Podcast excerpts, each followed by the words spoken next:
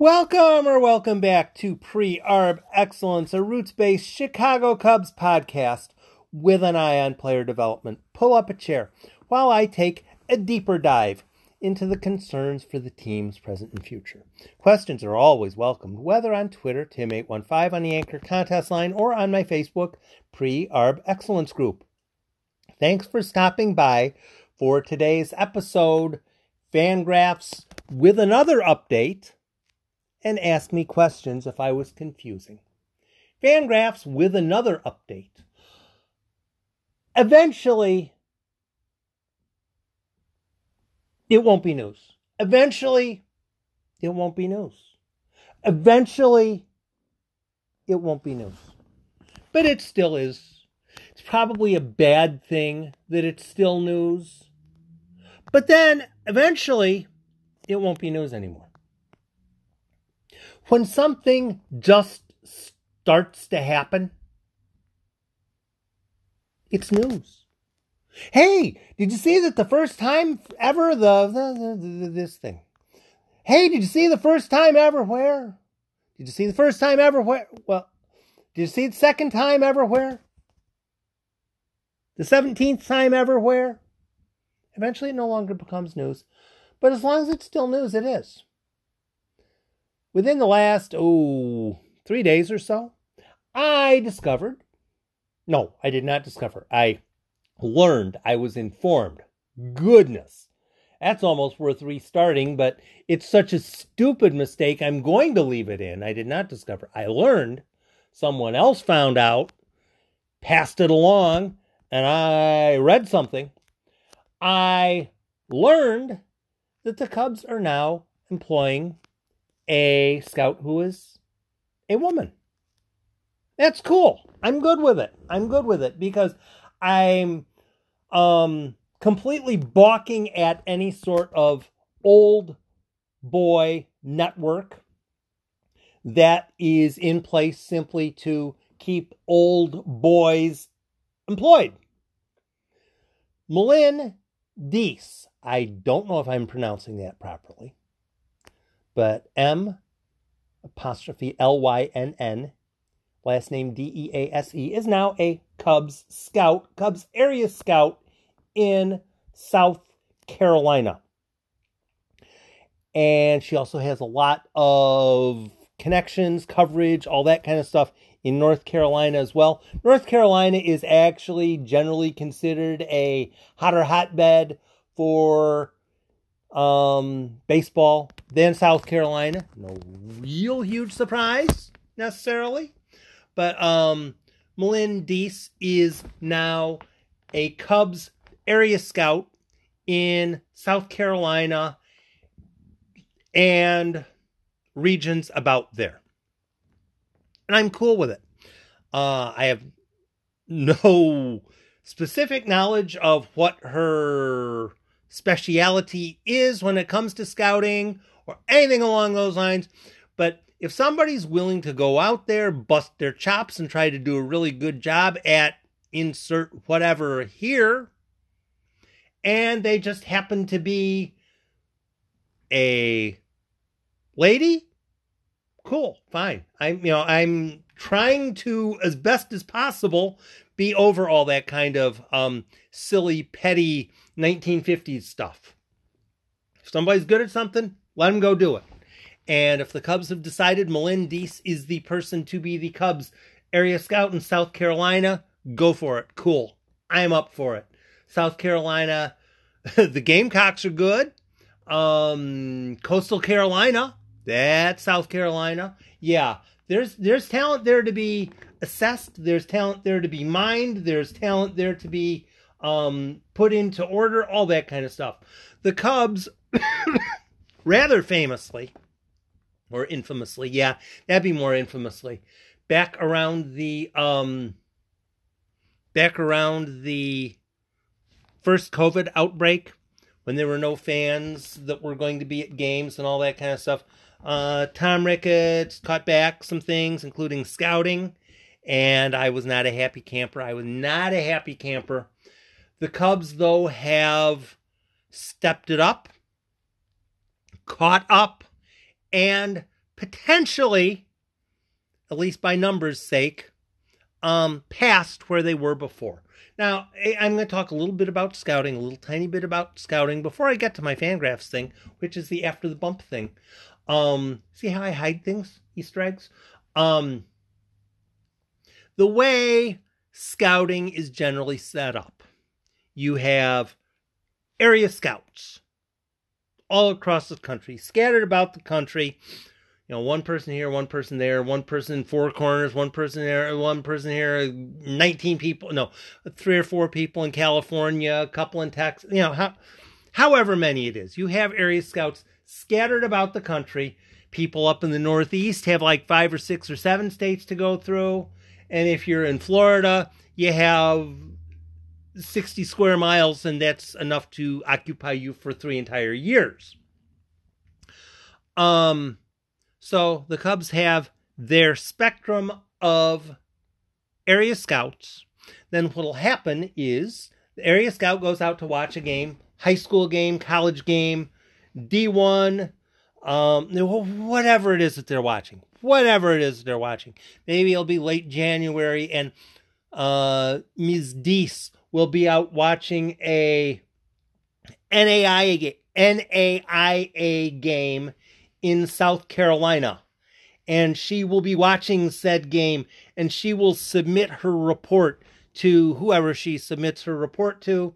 The report comes back in, and the regional cross checkers look at her information. It's like, huh, this person looks like possibly me, maybe we ought to go out and look at him.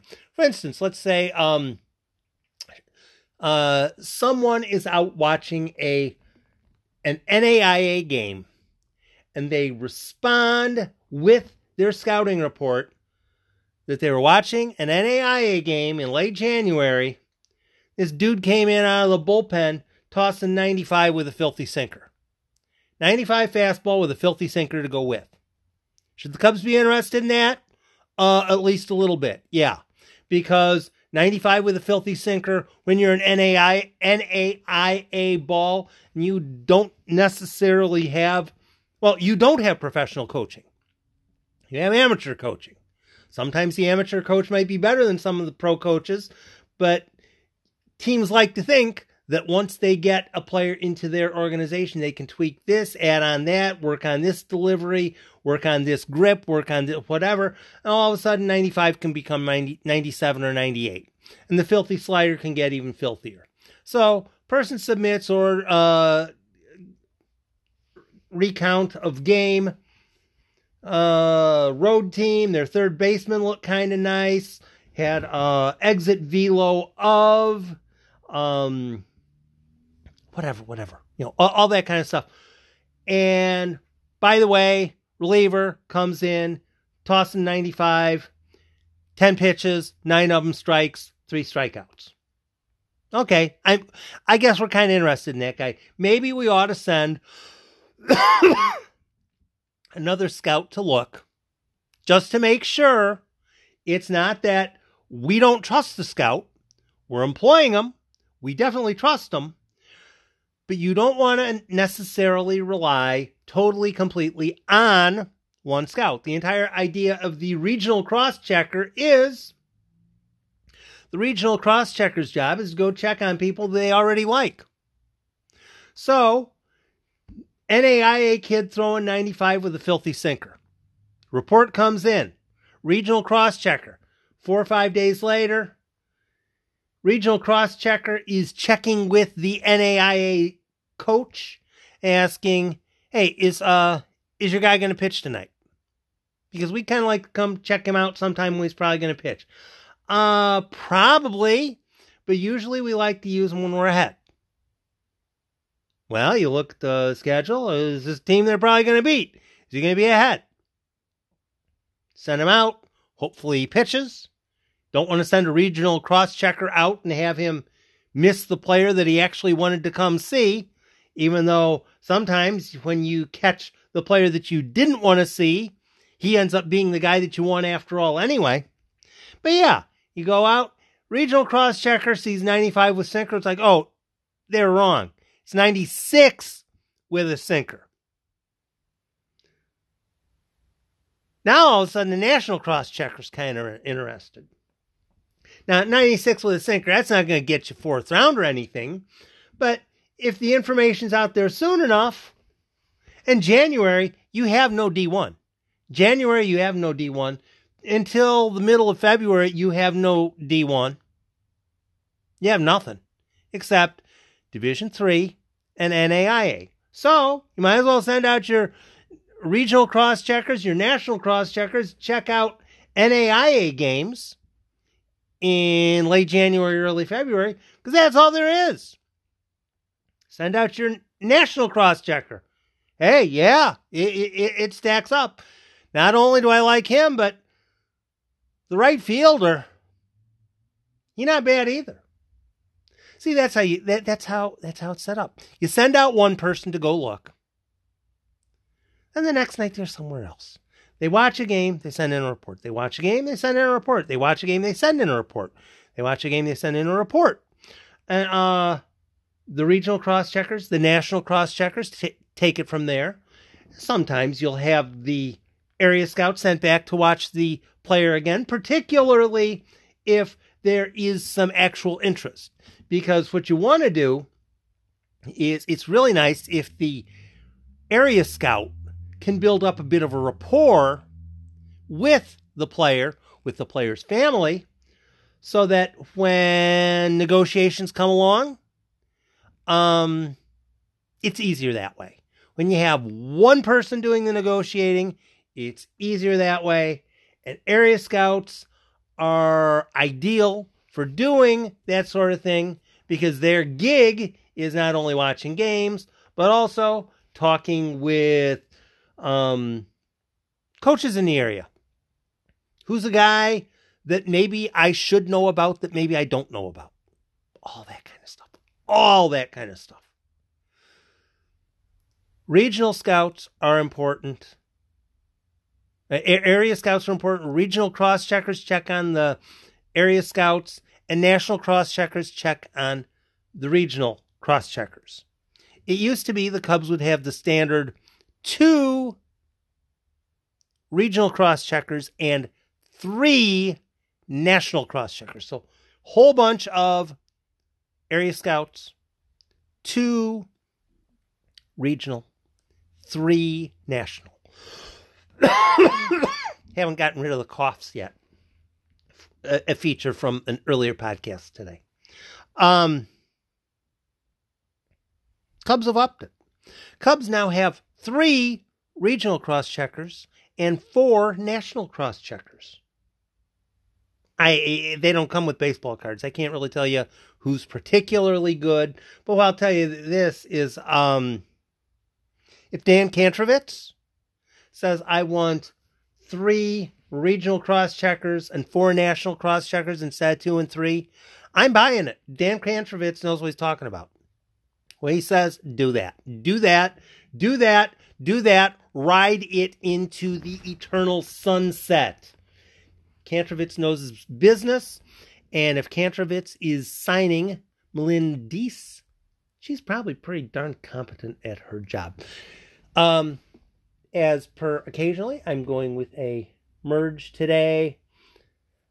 Hopefully, between talking about the prospects and talking about uh, the draft and talking about what was the other thing I talked about? Oh yes, stupid trades, stupid trades. The um, Eric Hosmer stuff, um, and being on Patreon and being on Anchor and being on Bleed Cubby Blue. Hopefully, I'm providing you some value in your Cubs long, long, long, long, long off season.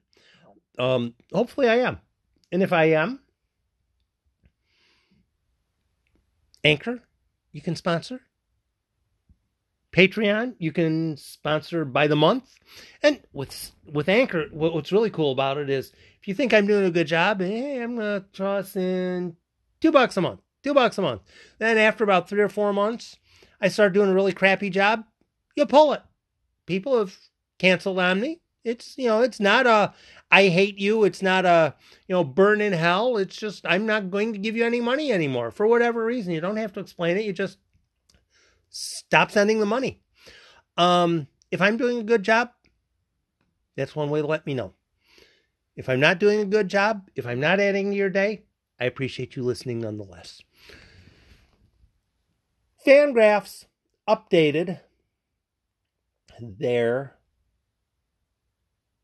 Cubs prospect board. I talked about that on my most recent podcast.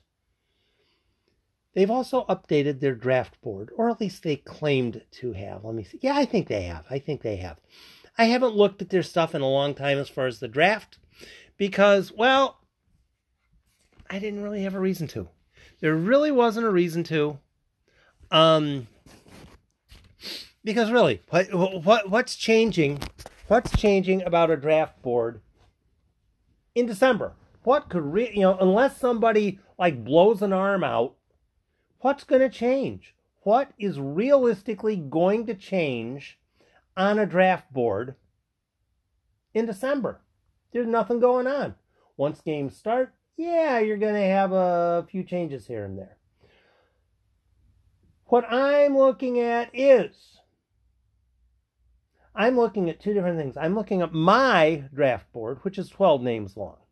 I don't want to have my draft board a whole lot longer than 12 names long for the 2022 draft. I don't want to have my initial round draft board a whole lot longer than 12 names.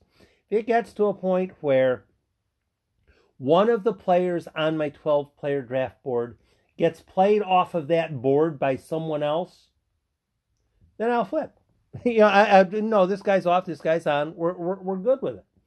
Um, my 12 names, and really, I, I was looking. I, I'm looking at them now and there is uh there's no there's nothing. There there's not any sort of um organization pattern to it. It's 12 names. Peyton pallette right-handed pitcher arkansas.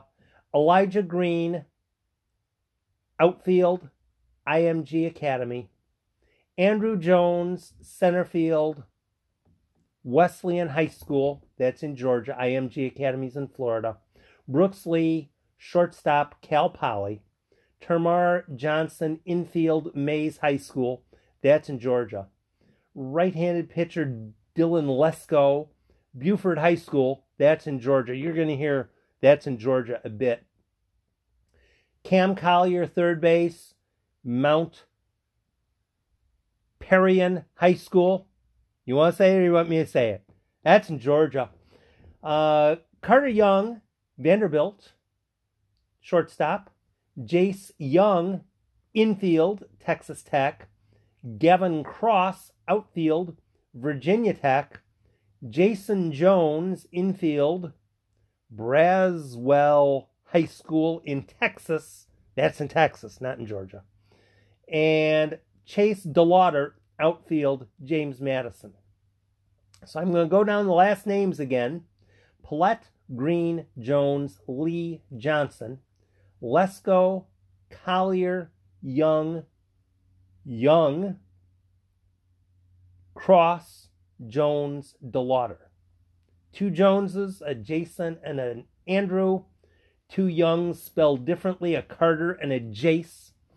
That's my top 12. That's my top 12. It's going to be my top 12 for a while. Now, here is Fangraph's top 12 list, and they do have numbers. They do have numbers, they do have rankings, they do have future values because I love my Fangraphs.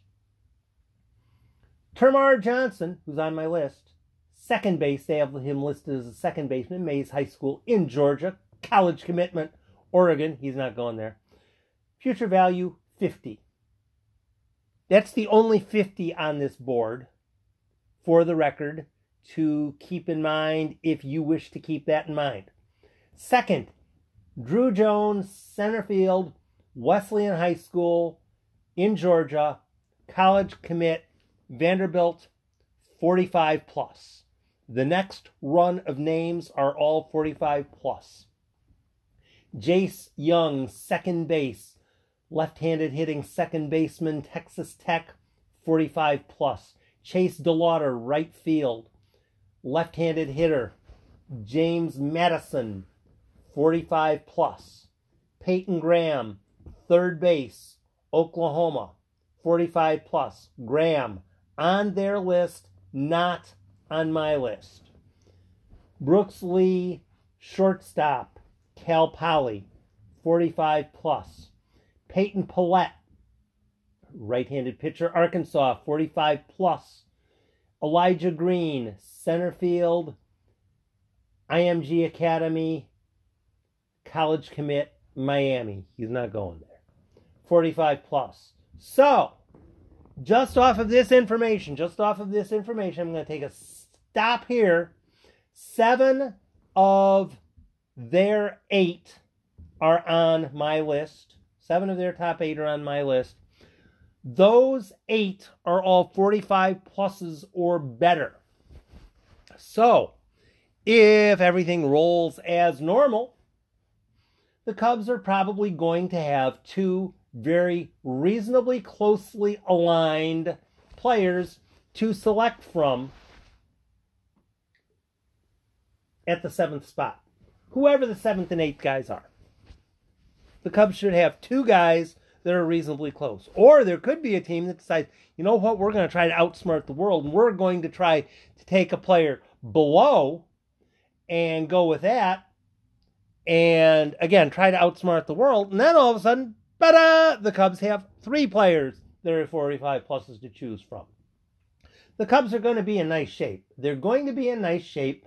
Do the homework, do the research, get it right, assess the players as they should. They will be fine. Now let's go to go a bit further down the list. Number nine, Robert Moore, second base, right-handed hitter, Arkansas, uh, switch hitter, Arkansas. He's a 45. He's not on my list. I'm not going to say that he shouldn't be on my list, but um, Robert Moore, I like Arkansas baseball. I will be watching plenty of Arkansas baseball, especially when Peyton Pallette is pitching, because Peyton Pallette is on my list. Number 10, Gavin Cross, right field, left handed hitter. Virginia Tech, 45. Gavin Cross is on my list. 11, Brandon Barriera, starting pitcher, left handed pitcher, American Heritage High School in, eh, I think that's Florida, not sure. Um, he's a 45. He's not on my list. Logan Tanner, catcher, Mississippi State, 45. He's not on my list. Kumar Rocker from Vanderbilt, 45. Not on my list. Dylan Lesko, number 14, is on my list. Uh, carrying on down, how far do we have to go Cole Young. Everybody's young this year. Uh, let's see. Blade Tidwell is 22. Sacra Blue. I did not even notice that. Wow. Tennessee, Blade Tidwell, you go. Um, he's not on my list, but uh, wow. Good to see. I like to see Tennessee players uh, moving up said lists. Um, there's one guy that uh, Carter Young, shortstop Vanderbilt, sits at 25 on this list. Cam Collier on my list sits at 26 on this list. I think that about takes care of all of my players on the list. I'm still sticking with my list. Maybe my list will be wrong, but I'm going to stick with my list at least for a while. At least for a while. And if it gets to a situation where, you know, Blade Tidwell belongs on there more than whoever, whoever, whoever, then I'll put Blade Tidwell on there. But as of right now, I'm sticking with my list for a while. Um, the Cubs are going to get even better in their pipeline with the seventh pick in the draft. Who knows? They might do a little bit of taking someone for underslot, etc., etc., etc., and you know, play games with stuff and try to get a really good high school player in the second round or whatever. The Cubs are gonna be fine. The Cubs are gonna be fine. Their job is to, with their scouts, make sure they get the right players. At the same time, with their coaching, make sure the players that they have now that are already good, make sure they keep getting better. The Cubs are in a good place with their pipeline. People are talking about, oh, well, they have to go out and sign Nick Castellanos, or they have to go out and sign Trevor Story, or they have to. What that ends up doing, though, if they sign a qualifying free agent, that means they lose their second round draft pick and they lose $500,000 in international spending. For some of you, that might be incidental, and that's fine. If you want to say, for me, international spending and the draft are incidental, I really don't care, I want to win now, well, that's fine. That's fine. Um, I'm going to disagree with you because developing players internally through the pipeline is exactly how quality organizations are built long term. Perhaps Trevor's Story might have a good year or two or three in him. Maybe, maybe not. But one thing I can tell you, if they end up getting a guy that costs um, their second round draft pick, that second round draft pick, there's a very legitimate chance he'll be good too. And the people who are um, refusing to acknowledge the importance of draft picks, they're going to be consistent in that. They're going to generally be very consistent in that. They will neglect and ignore and disrespect and smear and all that kind of stuff. One of my ideas I'm completely good with if the Cubs sign Carlos Correa and they wait until after the draft happens to sign him, and they get Carlos Correa and they get a little bit less of him in 2022, but they don't give up their second round draft pick and they don't give up $500,000 international spending, I'd be completely good with that. One thing that's going to be really fascinating with the punishment phase, which what I which I talk about rather rather often. The punishment phase, free agents aren't getting signed now. They are not being signed. They are not being signed. So, that means is when the signing period begins on January 15th. Teams are going to spend their money. And at some point, it's like they're going to be out of, you know, they will blow through their their op their their, their pile of cash that they can spend. I don't know how that's going to work a team is down to $325,000 in international spending and then they sign a free agent and they lose $500,000 in international spending, does that come out of the next year? I don't know how that's going to work. I'm sure Rob Manfred has thought about that in advance because he always thinks about everything in advance and there's never any problems with that kind of stuff. Oh, by the way, I'm being totally sarcastic there. Um, this is a fun looking list. Another thing that goes along with the draft.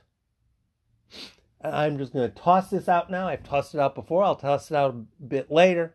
But since I'm looking at this list, I, what I'm going to do, I'm, I'm going to go down the list of school and leaving out the high schools.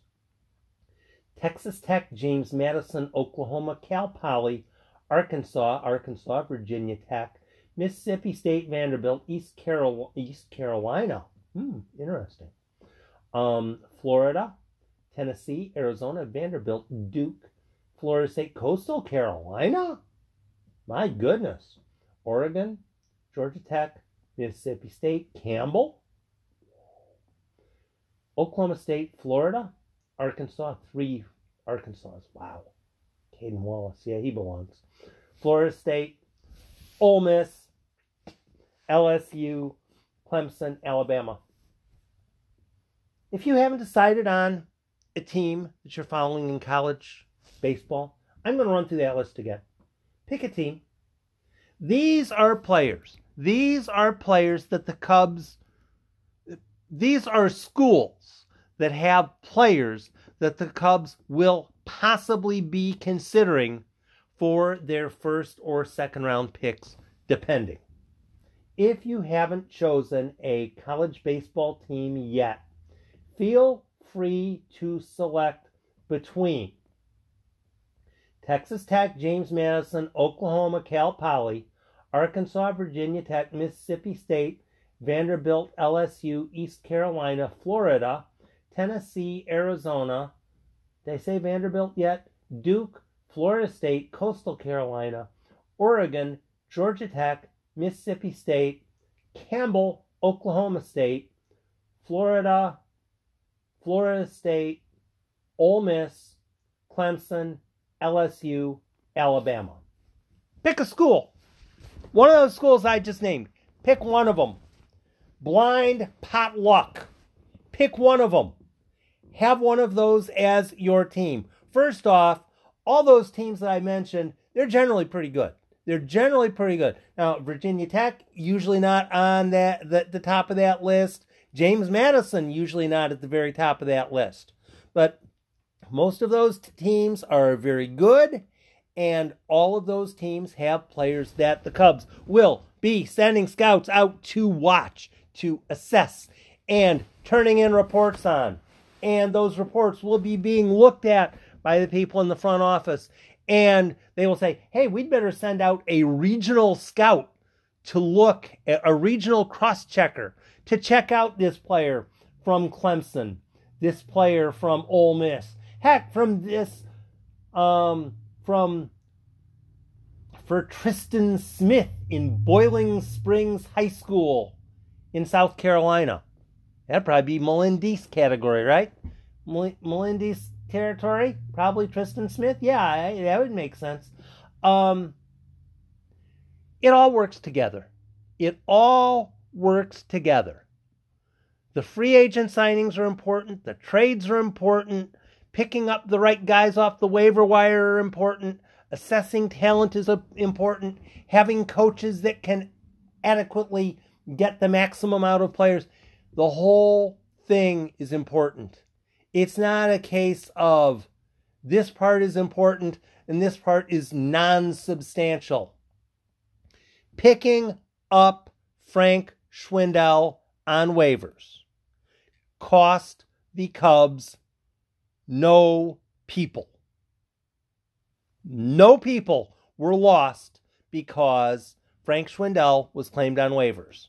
Cubs did not have to boot anyone off the 40 man roster because of Frank Schwindel. They had an opening. They plugged him in. Hey, what the hell? Let's see if this guy's any good. Did well in, oh, in Iowa. Did well with the I Cubs. Anthony Rizzo gets traded. Hey, let's call up this guy. He's been doing okay in Iowa. Let's see how he does at the major league level. And he finally gets a chance to play. And guess what? He did okay. He did okay. You might not like him long term. You might think he's a little too old. You might you, whatever. Everything works together in the long run. Getting the scouting right, getting the players developed right, working on nutrition. I see where Max Bain has turned um, weightlifting into a tag team sport. That's kind of funny probably worth a podcast, but I don't know if I'm going to do one on it. Um, maybe I will. It all goes together. It all goes together if players believe that what they're doing is important, what they're doing is being respected, they're going to keep doing it and they're going to keep pushing. And if they believe that if they do well, they will get promoted, they're going to keep busting it. One of the ways that through the years teams have lost ownership from players is, man, I tried really hard. I had a really good season, but I didn't get promoted. I didn't. And, you know, whether it's poor communication or whatever it is, if players know if I do well, I will get rewarded for it in the way I value, I'll get promoted. Then players take ownership. Welcome, Melendez, to the Cubs, and I hope I've been pronouncing your name properly. I apologize if I didn't. Um, It's going to be a fun year of tracking college baseball, tracking high school baseball. You know why? Because they're actually going to be playing. The minor leaguers are going to be playing. The high schoolers are going to be playing. The college players are going to be playing. Major leaguers, eh, maybe. But if there's a game going on, I'll probably be paying attention to it.